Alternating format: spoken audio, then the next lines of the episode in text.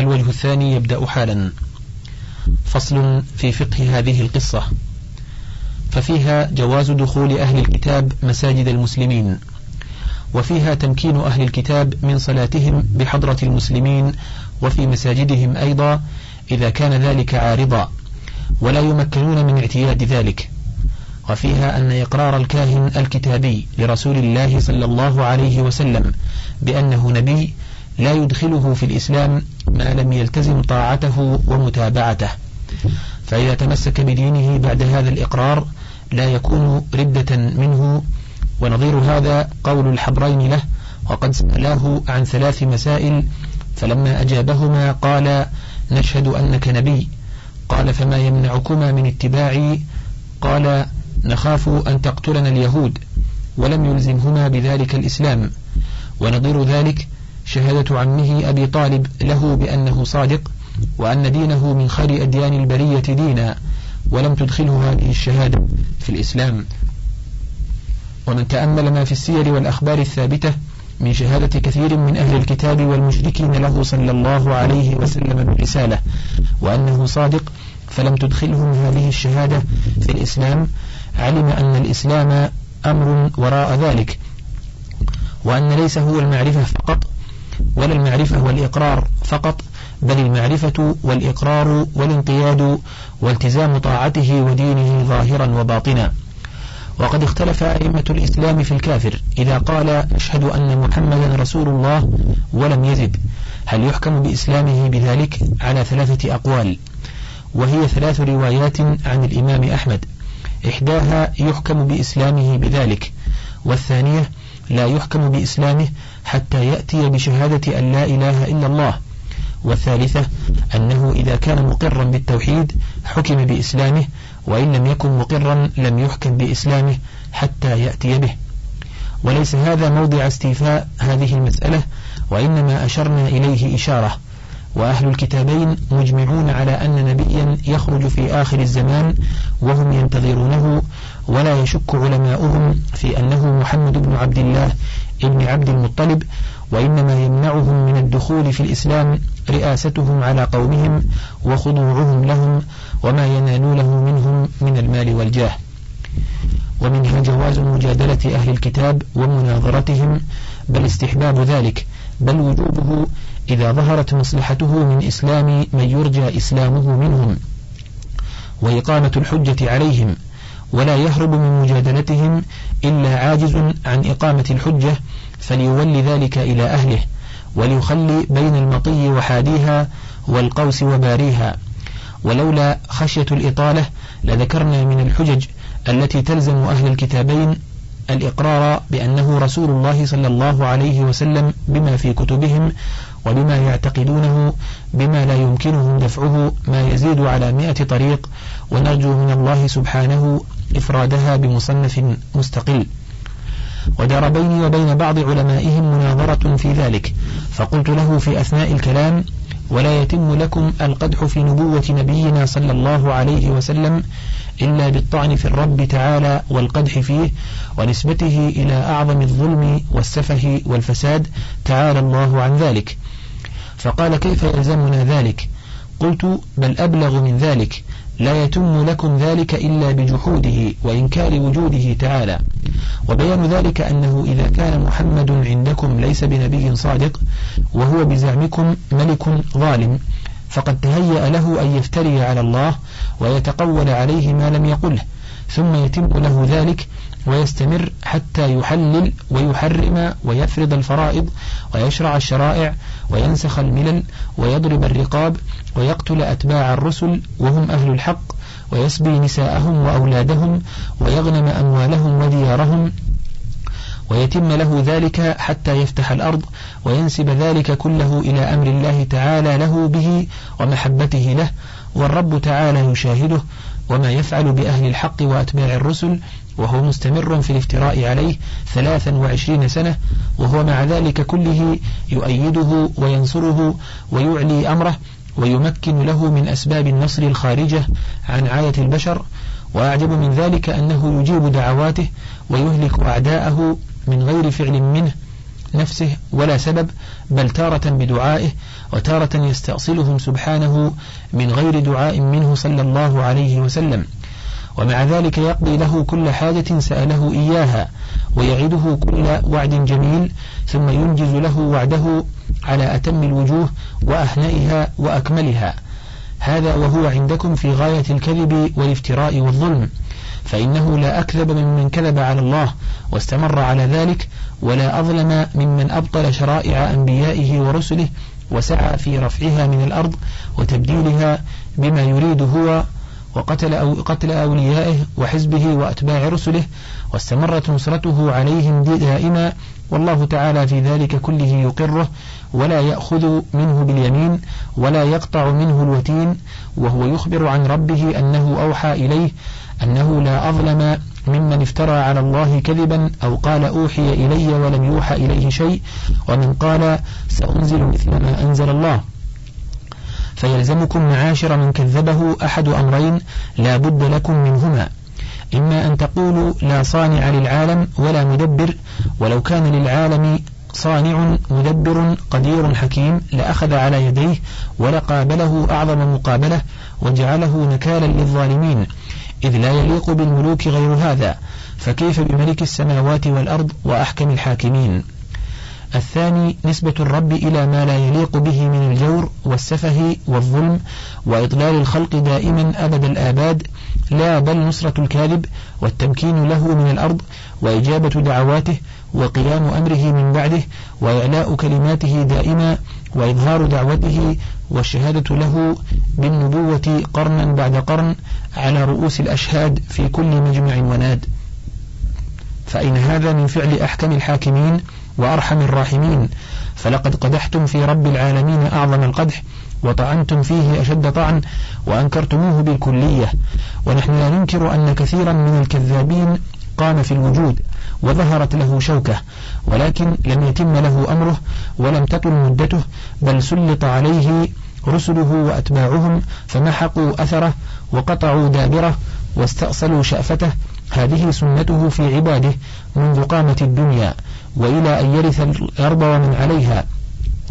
فلما سمع مني هذا الكلام قال معاذ الله أن نقول إنه ظالم أو كاذب.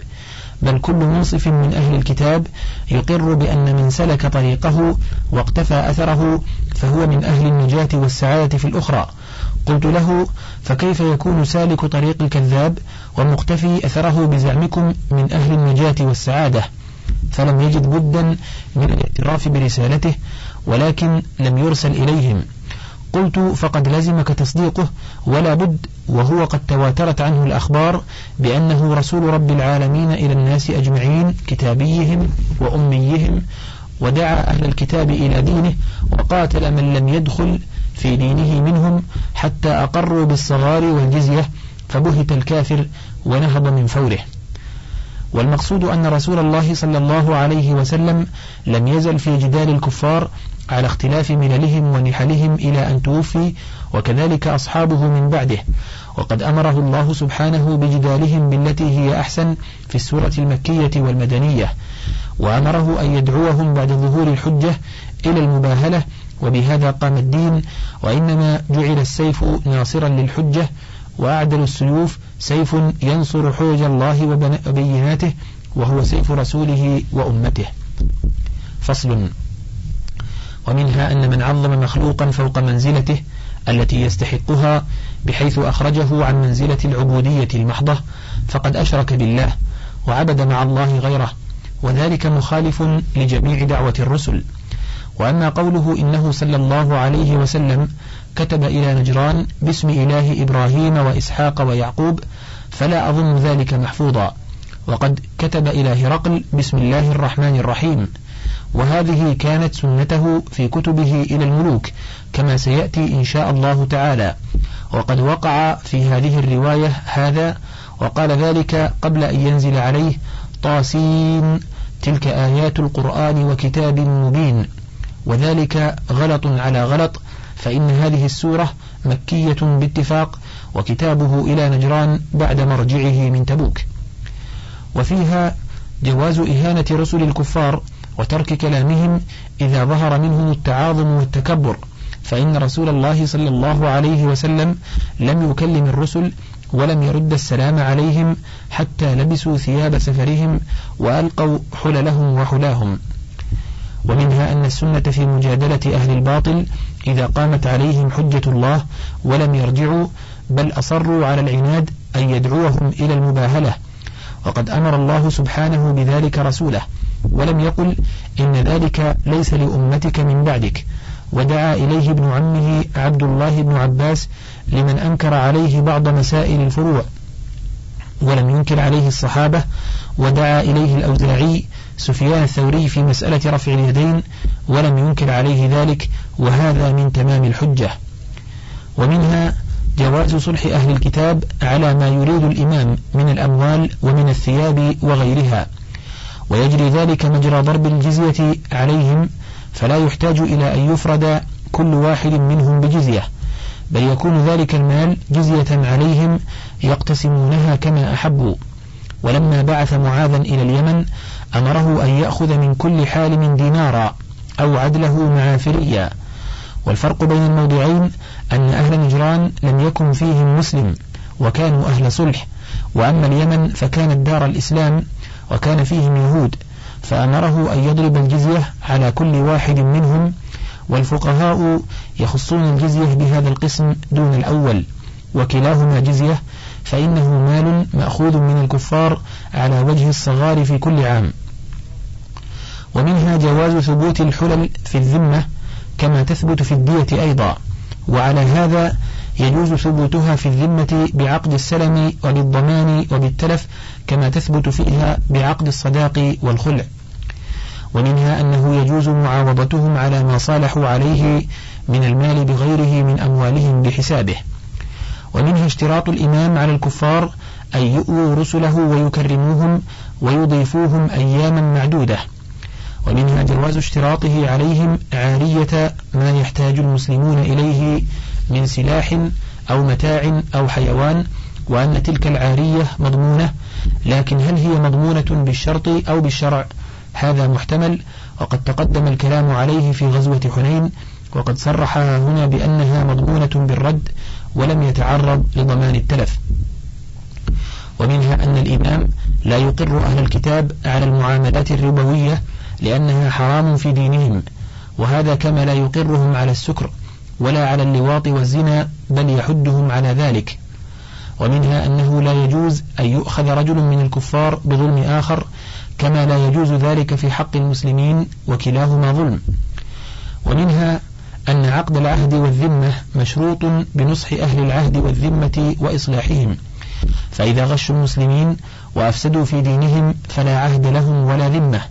وبهذا أفتينا نحن وغيرنا في انتقاض عهدهم لما حرقوا الحريق العظيم في دمشق حتى سرى إلى الجامع وبانتقاض عهد من واطأهم وأعانهم بوجه ما بل ومن علم ذلك ولم يرفعه إلى ولي الأمر فإن هذا من أعظم الغش والضرر بالإسلام والمسلمين. ومنها بعث الإمام الرجل العالم إلى أهل الهدنة في مصلحة الإسلام وأنه ينبغي أن يكون أمينا وهو الذي لا غرض له ولا هوى وإنما مراده مجرد مرضاة الله ورسوله لا يشوبها بغيرها فهذا هو الأمين حق الأمين كحال أبي عبيدة بن الجراح. ومنها مناظرة أهل الكتاب وجوابهم كم عما سألوه عنه فإن أشكل على المسؤول سأل أهل العلم. ومنها أن الكلام عند الإطلاق يحمل على ظاهره حتى يقوم دليل على خلافه وإلا لم يشكل على المغيرة قوله تعالى يا أخت هارون هذا وليس في الآية ما يدل على أنه هارون ابن عمران حتى يلزم الإشكال بل المورد ضم إلى هذا أنه هارون ابن عمران ولم يكتف بذلك حتى ضم إليه أنه أخو موسى ابن عمران ومعلوم أنه لا يدل اللفظ على شيء من ذلك فإراده إراد فاسد وهو إما من سوء الفهم أو فساد القصد. وأما قول ابن إسحاق إن النبي صلى الله عليه وسلم بعث علي بن أبي طالب رضي الله عنه إلى أهل نجران ليجمع صدقاتهم ويقدم عليه بجزيتهم فقد يظن أنه كلام متناقض لأن الصدقة والجزية لا تجتمعان. وأشكل منه ما ذكره هو وغيره أن النبي صلى الله عليه وسلم بعث خالد بن الوليد في شهر ربيع الآخر أو جماد الأولى سنة عشر إلى بني الحارث بن كعب بن جران. وأمره أن يدعوهم إلى الإسلام قبل أن يقاتلهم ثلاثة فإن استجابوا فاقبل منهم وإن لم يفعلوا فقاتلهم. فخرج خالد حتى قدم عليهم. فبعث الركاب يضربون في كل وجه ويدعون إلى الإسلام فأسلم الناس ودخلوا فيما دعوا إليه فأقام فيهم خالد يعلمهم الإسلام وكتب بذلك إلى رسول الله صلى الله عليه وسلم فكتب إليه رسول الله صلى الله عليه وسلم أن يقبل ويقبل إليه بوفدهم. وقد تقدم أنهم وفدوا على رسول الله صلى الله عليه وسلم فصالحهم على ألفي حلة وكتب لهم كتاب أمن وألا يغيروا عن دينهم ولا يحشروا ولا يعشروا. وجواب هذا أن أهل نجران كانوا صنفين نصارى وأميين. فصالح النصارى على ما تقدم وأما الأميون منهم فبعث إليهم خالد بن الوليد فأسلموا وقدم وفدهم على النبي صلى الله عليه وسلم وهم الذين قال لهم رسول الله صلى الله عليه وسلم بما كنتم تغلبون من قاتلكم في الجاهلية؟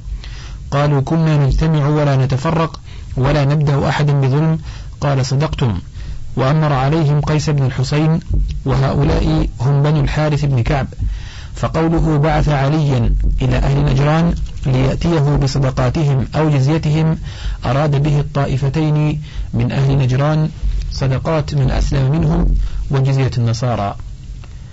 فصل في قدوم رسول فروة بن عمرو الجذامي ملك عرب الروم.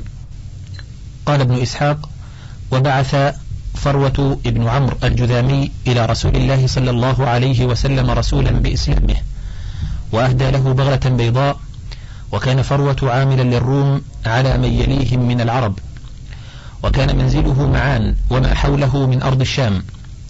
فلما بلغ الروم ذلك من إسلامه طلبوه حتى أخذوه فحبسوه عندهم. فلما اجتمعت الروم لصلبه على ماء لهم يقال له عفراء بفلسطين قال ألا هل أتى سلمى بأن حليلها على ماء عفرى فوق إحدى الرواحل على ناقة لم يضرب الفحل أمها مشذبة أطرافها بالمناجل. قال ابن إسحاق وزعم الزهري أنهم لما قدموه ليقتلوه قال بلغ سرات المسلمين بأنني سلم لربي أعظمي ومقامي. ثم ضربوا عنقه وصلبوه على ذلك الماء يرحمه الله تعالى. فصل في قدوم وفد بني سعد بن بكر على رسول الله صلى الله عليه وسلم. قال ابن إسحاق حدثني محمد بن الوليد ابن نويفع عن كريب مولى ابن عباس. عن ابن عباس قال بعثت بنو سعد بن بكر ضمام ابن ثعلبة وافدا إلى رسول الله صلى الله عليه وسلم فقدم عليه فأناخ بعيره على باب المسجد فعقله ثم دخل على رسول الله صلى الله عليه وسلم وهو في المسجد جالس في أصحابه. فقال أيكم ابن عبد المطلب؟ فقال رسول الله صلى الله عليه وسلم أنا ابن عبد المطلب. فقال محمد فقال نعم. فقال يا ابن عبد المطلب إني سائلك ومغلظ عليك في المسألة فلا تجدن في نفسك. فقال لا أجد في نفسي فسل عما بدا لك. فقال أنشدك الله إلهك وإله أهلك وإله من كان قبلك وإله من هو كائن بعدك آه الله بعثك إلينا رسولا؟ قال اللهم نعم. قال فأنشدك الله إلهك وإله من كان قبلك وإله من, ك من هو كائن بعدك. آه الله أمرك أن نعبده ولا نشرك به شيئا وأن نخلع هذه الأنداد التي كان آباؤنا يعبدون. فقال رسول الله صلى الله عليه وسلم اللهم نعم. ثم جعل يذكر فرائض الإسلام فريضة فريضة الصلاة والزكاة والصيام والحج وفرائض الإسلام كلها ينشده عند كل فريضة كما نشده في التي قبلها حتى إذا فرغ قال فإني أشهد أن لا إله إلا الله وأشهد أن محمدا عبده ورسوله وسأؤدي هذه الفرائض وأجتنب ما نهيتني عنه لا أزيد ولا أنقص. ثم انصرف راجعا إلى بعيره. فقال رسول الله صلى الله عليه وسلم حين ولى إن يصدق ذو العقيصتين يدخل الجنة. وكان ضمام رجلا جلدا أشعر ذا غديرتين ثم أتى بعيره فأطلق عقاله ثم خرج حتى قدم على قومه فاجتمعوا عليه وكان أول ما تكلم به أن قال بئست اللات والعزى فقال معه يا ضمام اتق البرص والجنون والجذام. قال ويلكم إنهما ما يضران ولا ينفعان. إن الله قد بعث رسولا وأنزل عليه كتابا استنقذكم به مما كنتم فيه. وإني أشهد أن لا إله إلا الله وأن محمدا عبده ورسوله. وإني قد جئتكم من عنده بما أمركم به ونهاكم عنه. فوالله ما أمسى من ذلك اليوم في حاضرته رجل ولا امرأة إلا مسلما. قال ابن إسحاق فما سمعنا بوعي قوم أفضل من ضمام بن ثعلبة والقصة في الصحيحين من حديث أنس بنحو هذا. وذكر الحج في هذه القصة وهو يدل على أن قدوم ضمام كان بعد فرض الحج وهذا بعيد فالظاهر أن هذه اللفظة مدرجة من كلام بعض الرواة والله أعلم. فصل في قدوم طارق بن عبد الله وقومه على رسول الله صلى الله عليه وسلم. روينا في ذلك لأبي بكر البيهقي عن جامع بن شداد قال حدثني رجل يقال له طارق بن عبد الله. قال إني لقائم بسوق المجاز. إذ أقبل رجل عليه جبة له وهو يقول يا أيها الناس قولوا لا إله إلا الله تفلحوا. ورجل يتبعه يرميه بالحجارة يقول يا أيها الناس لا تصدقوه فإنه كذاب. فقلت من هذا؟ فقالوا هذا غلام من بني هاشم الذي يزعم أنه رسول الله. قال قلت من هذا الذي يفعل به هذا؟ قالوا هذا عمه عبد العزى. قال فلما أسلم الناس وهاجروا خرجنا من الربذة نريد المدينة نمتار من تمرها. فلما دنونا من حيطانها ونخلها قلنا لو نزلنا فلبسنا ثيابا غير هذه. فإذا رجل في طمرين له فسلم وقال من أين أقبل القوم؟ قلنا من الربذة. قال وأين تريدون؟ قلنا نريد هذه المدينة. قال ما حاجتكم فيها؟ قلنا نمتار من تمرها. قال ومعنا ضعينة لنا ومعنا جمل أحمر مختوم فقال أتبيعون جملكم هذا؟ قالوا نعم بكذا وكذا صاعا من تمر. قال فما استوضعنا مما قلنا شيئا. فأخذ بخطام الجمل فانطلق. فلما توارى عنا بحيطان المدينة ونخلها قلنا ما صنعنا؟ والله ما بعنا جملنا ممن نعرف ولا أخذنا له ثمنا. قال تقول المرأة التي معنا والله لقد رأيت رجلا كأن وجهه شقة القمر ليلة البدر أنا ضامنة لثمن جملكم. وفي رواية ابن إسحاق قالت الضعينة فلا تلاوموا فلقد رأيت وجه رجل لا يغدر بكم. ما رأيت شيئا أشبه بالقمر ليلة البدر من وجهه. فبينما هم كذلك إذ أقبل رجل فقال أنا رسول, رسول, رسول الله صلى الله عليه وسلم إليكم. هذا تمركم فكلوا واشبعوا واكتالوا واستوفوا. فأكلنا حتى شبعنا. واكتلنا واستوفينا. ثم دخلنا المدينة فدخلنا المسجد فإذا هو قائم على المنبر يخطب الناس. فأدركنا من خطبته وهو يقول تصدقوا فإن الصدقة خير لكم اليد العليا خير من اليد السفلى. أمك وأباك وأختك وأخاك وأدناك أدناك. إذ أقبل رجل من بني يربوع أو قال من الأنصار فقال يا رسول الله لنا في هؤلاء دماء في الجاهلية فقال إن أما لا تجني على ولد. ثلاث مرات. فصل في قدوم وفد تجيب. وقدم عليه صلى الله عليه وسلم وفد تجيب وهم من السكون. ثلاثة عشر رجلا قد ساقوا معهم صدقات أموالهم التي فرض الله عليهم.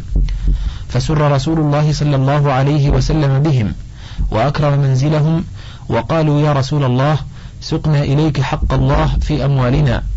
فقال رسول الله صلى الله عليه وسلم ردوها فاقسموها على فقرائكم. قالوا يا رسول الله ما قدمنا عليك إلا بما فضل عن فقرائنا. فقال أبو بكر يا رسول الله ما وفد من العرب بمثل ما وفد به هذا الحي من تجيب. فقال رسول الله صلى الله عليه وسلم إن الهدى بيد الله عز وجل فمن أراد به خيرا شرح صدره للإيمان. وسألوا رسول الله صلى الله عليه وسلم أشياء فكتب لهم بها وجعلوا يسألونه عن القرآن والسنن فازداد رسول الله صلى الله عليه وسلم بهم رغبة وأمر بلالا أن يحسن ضيافتهم. فأقاموا أياما ولم يطيلوا اللبث فقيل لهم ما يعجبكم. فقالوا نرجع إلى من وراءنا فنخبرهم برؤيتنا رسول الله صلى الله عليه وسلم وكلامنا إياه وما رد علينا ثم جاءوا إلى رسول الله صلى الله عليه وسلم يودعونه فأرسل إليهم بلالا فأجازهم بأرفع ما كان يجيز به الوفود. قال هل بقي منكم أحد؟ قالوا نعم غلام خلفناه على رحالنا هو أحدثنا سنا. قال أرسلوه إلينا. فلما رجعوا إلى رحالهم قالوا للغلام انطلق إلى رسول الله صلى الله عليه وسلم فاقض حاجتك منه فإنا قد قضينا حوائجنا منه وودعناه. فأقبل الغلام حتى أتى رسول الله صلى الله عليه وسلم فقال يا رسول الله إني امرؤ من بني أبذى يقول من الرهط الذين أتوك آنفا فقضيت حوائجهم فاقض حاجتي يا رسول الله. قال وما حاجتك؟ قال إن حاجتي ليست كحاجة أصحابي وإن كانوا قدموا راغبين في الإسلام وساقوا ما ساقوا من صدقاتهم. وإني والله ما أعملني من بلادي إلا أن تسأل الله عز وجل أن يغفر لي ويرحمني وأن يجعل غناي في قلبي. فقال رسول الله صلى الله عليه وسلم وأقبل إلى الغلام اللهم اغفر له وارحمه واجعل غناه في قلبه. ثم أمر له بمثل ما أمر به لرجل من أصحابه. فانطلقوا راجعين إلى أهليهم ثم وافوا رسول الله صلى الله عليه وسلم في الموسم بمنى سنة عشر. فقالوا نحن بنو أبذى فقال رسول الله صلى الله عليه وسلم ما فعل الغلام الذي أتاني معكم؟ قالوا يا رسول الله ما رأينا مثله قط ولا حدثنا بأقنع منه بما رزقه الله. لو أن الناس اقتسموا الدنيا ما نظر نحوها ولا التفت إليها. فقال رسول الله صلى الله عليه وسلم الحمد لله إني لأرجو أن يموت جميعا. فقال رسول فقال رجل منهم أوليس يموت الرجل جميعا يا رسول الله؟ فقال رسول الله صلى الله عليه وسلم تشعب أهواؤه وهمومه في أودية الدنيا فلعل أجله أن يدركه في بعض تلك الأودية فلا يبالي الله عز وجل في أيها هلك. قالوا فعاش ذلك الغلام فينا على أفضل حال وأزهده في الدنيا وأقنعه بما رزق. فلما توفي رسول الله صلى الله عليه وسلم ورجع من رجع من أهل اليمن عن الإسلام قام في قومه فذكرهم الله والإسلام. فلم يرجع منهم أحد وجعل أبو بكر الصديق يذكره ويسأل عنه حتى بلغه حاله. وما قام به فكتب إلى زياد بن لبيد يوصيه به خيرا.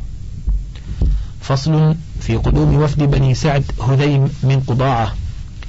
قال الواقدي عن أبي النعمان عن أبيه من بني سعد هذيم قدمت على رسول الله صلى الله عليه وسلم وافدا في نفر من قومي وقد أوطأ رسول الله صلى الله عليه وسلم البلاد غلبة وأداخ العرب والناس صنفان إما داخل في الإسلام راغب فيه وإما خائف من السيف.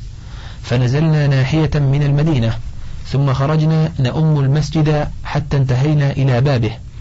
فنجد رسول الله صلى الله عليه وسلم يصلي على جنازة في المسجد. فقمنا ناحية ولم ندخل مع الناس في صلاتهم حتى نلقى رسول الله صلى الله عليه وسلم ونبايعه. ثم انصرف رسول الله صلى الله عليه وسلم فنظر إلينا فدعا بنا. فقال من أنتم؟ فقلنا من بني سعد هذيم. فقال أمسلمون أنتم؟ قلنا نعم. قال فهلا صليتم على أخيكم؟ قلنا يا رسول الله ظننا أن ذلك لا يجوز لنا حتى نبايعك. فقال رسول الله صلى الله عليه وسلم أينما أسلمتم فأنتم مسلمون. قالوا فأسلمنا وبايعنا رسول الله صلى الله عليه وسلم على الإسلام. ثم انصرفنا إلى رحالنا قد خلفنا عليها أصغرنا.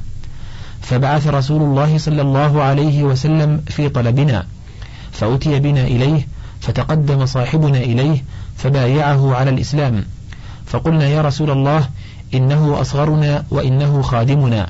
فقال أصغر القوم خادمهم بارك الله عليه. قال فكان والله خيرنا وأقرأنا للقرآن لدعاء رسول الله صلى الله عليه وسلم له. ثم أمره رسول الله صلى الله عليه وسلم علينا فكان يؤمنا. ولما أردنا الانصراف أمر بلالا فأجازنا بأواق من فضة لكل رجل منا. فرجعنا إلى قومنا فرزقهم الله الإسلام. فصل في قدوم وفد بني فزارة. قال أبو الربيع ابن سالم في كتاب الاكتفاء ولما رجع رسول الله صلى الله عليه وسلم من تبوك قدم عليه وفد بني فزارة بضعة عشر رجلا. فيهم خارجة بن حصن والحر بن قيس ابن أخي عيينة ابن حصن وهو أصغرهم.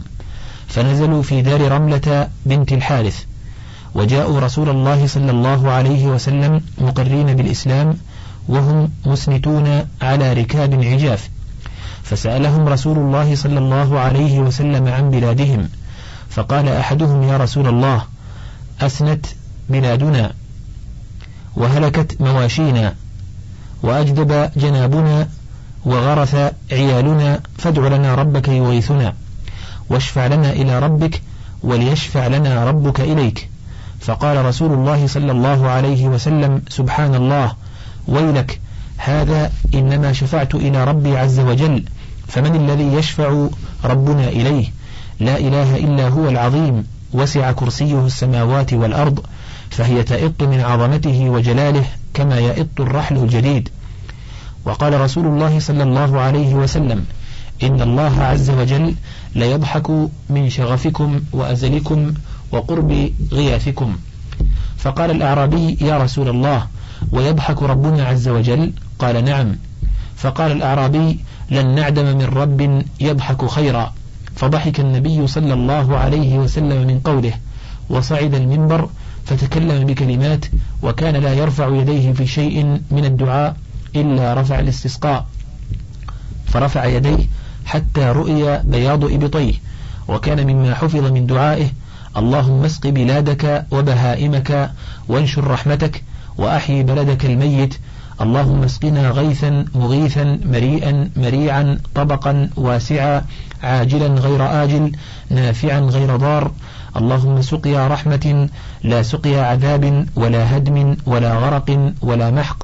اللهم اسقنا الغيث وانصرنا على الأعداء. فصل في قدوم وفد بني أسد.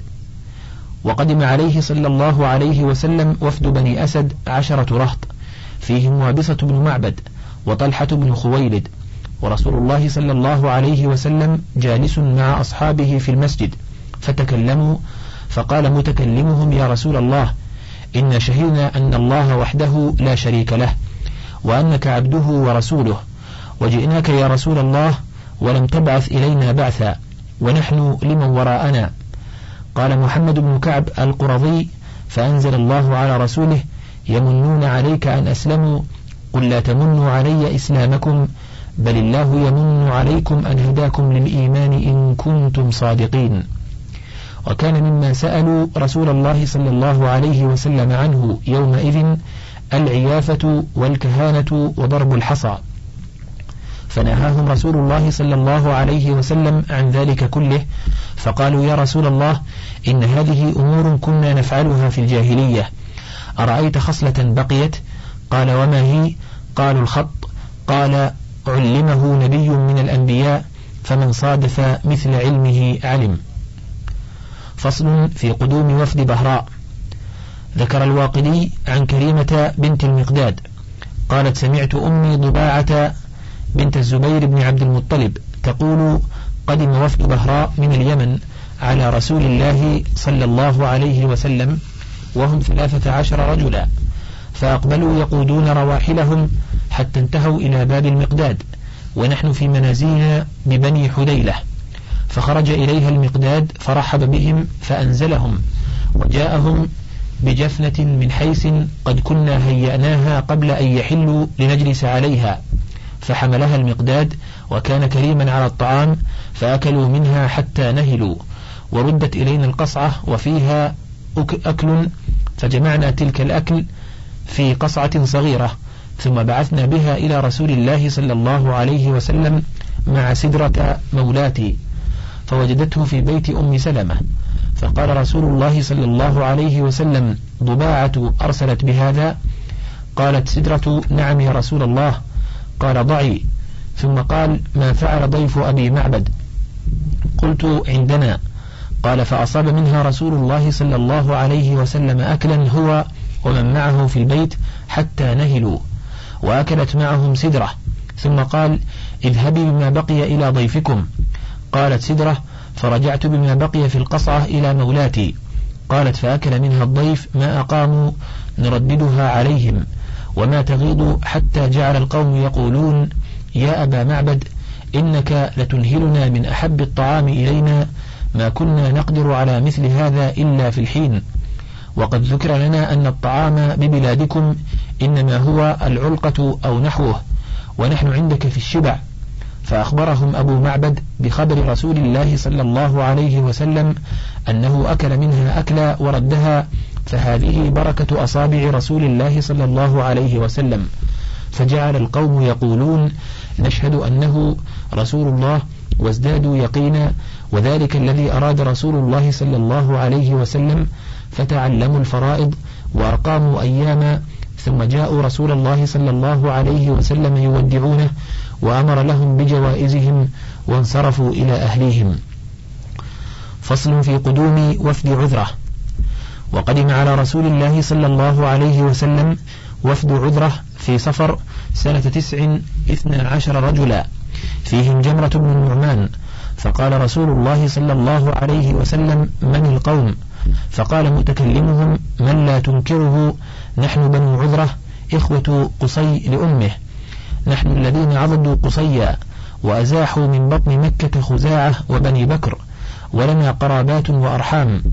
قال رسول الله صلى الله عليه وسلم مرحبا بكم وأهلا ما أعرفني بكم. فأسلموا وبشرهم رسول الله صلى الله عليه وسلم بفتح الشام وهرب هرقل إلى ممتنع من بلاده. ونهاهم رسول الله صلى الله عليه وسلم عن سؤال الكاهنة وعن الذبائح التي كانوا يذبحونها وأخبرهم أن ليس عليهم إلا الأضحية. فأقاموا أياما بدار رملة ثم انصرفوا وقد أجيزوا. فصل في قدوم وفد بلي. وقدم عليه وفد بلي في ربيع الأول من سنة تسع فأنزلهم رويفع بن ثابت البلوي عنده وقدم بهم على رسول الله صلى الله عليه وسلم وقال هؤلاء قومي فقال له رسول الله صلى الله عليه وسلم مرحبا بك وبقومك فأسلموا. وقال لهم رسول الله صلى الله عليه وسلم الحمد لله الذي هداهم للإسلام. فكل من مات على غير الإسلام فهو في النار. فقال له أبو الضبيب شيخ الوفد يا رسول الله إن لي رغبة في الضيافة فهل لي في ذلك أجر؟ قال نعم وكل معروف صنعته إلى غني أو فقير فهو صدقة. قال يا رسول الله وما وقت الضيافة؟ قال ثلاثة أيام فما كان بعد ذلك فهو صدقة. ولا يحل للضيف أن يقيم عندك فيحرجك. قال يا رسول الله أرأيت الضالة من الغنم أجدها في الفلاة من الأرض؟ قال هي لك أو لأخيك أو للذئب. قال فالبعير؟ قال ما لك وله؟ دعه حتى يجده صاحبه. قال رويفع ثم قاموا فرجعوا إلى منزلي. فإذا رسول الله صلى الله عليه وسلم يأتي منزلي يحمل تمرا. فقال استعن بهذا التمر. وكانوا يأكلون منه ومن غيره فأقاموا ثلاثة ثم ودعوا رسول الله صلى الله عليه وسلم وأجازهم ورجعوا إلى بلادهم. فصل في هذه القصة من الفقه أن للضيف حقا على من نزل به وهو ثلاث مراتب حق واجب وتمام مستحب وصدقة من الصدقات.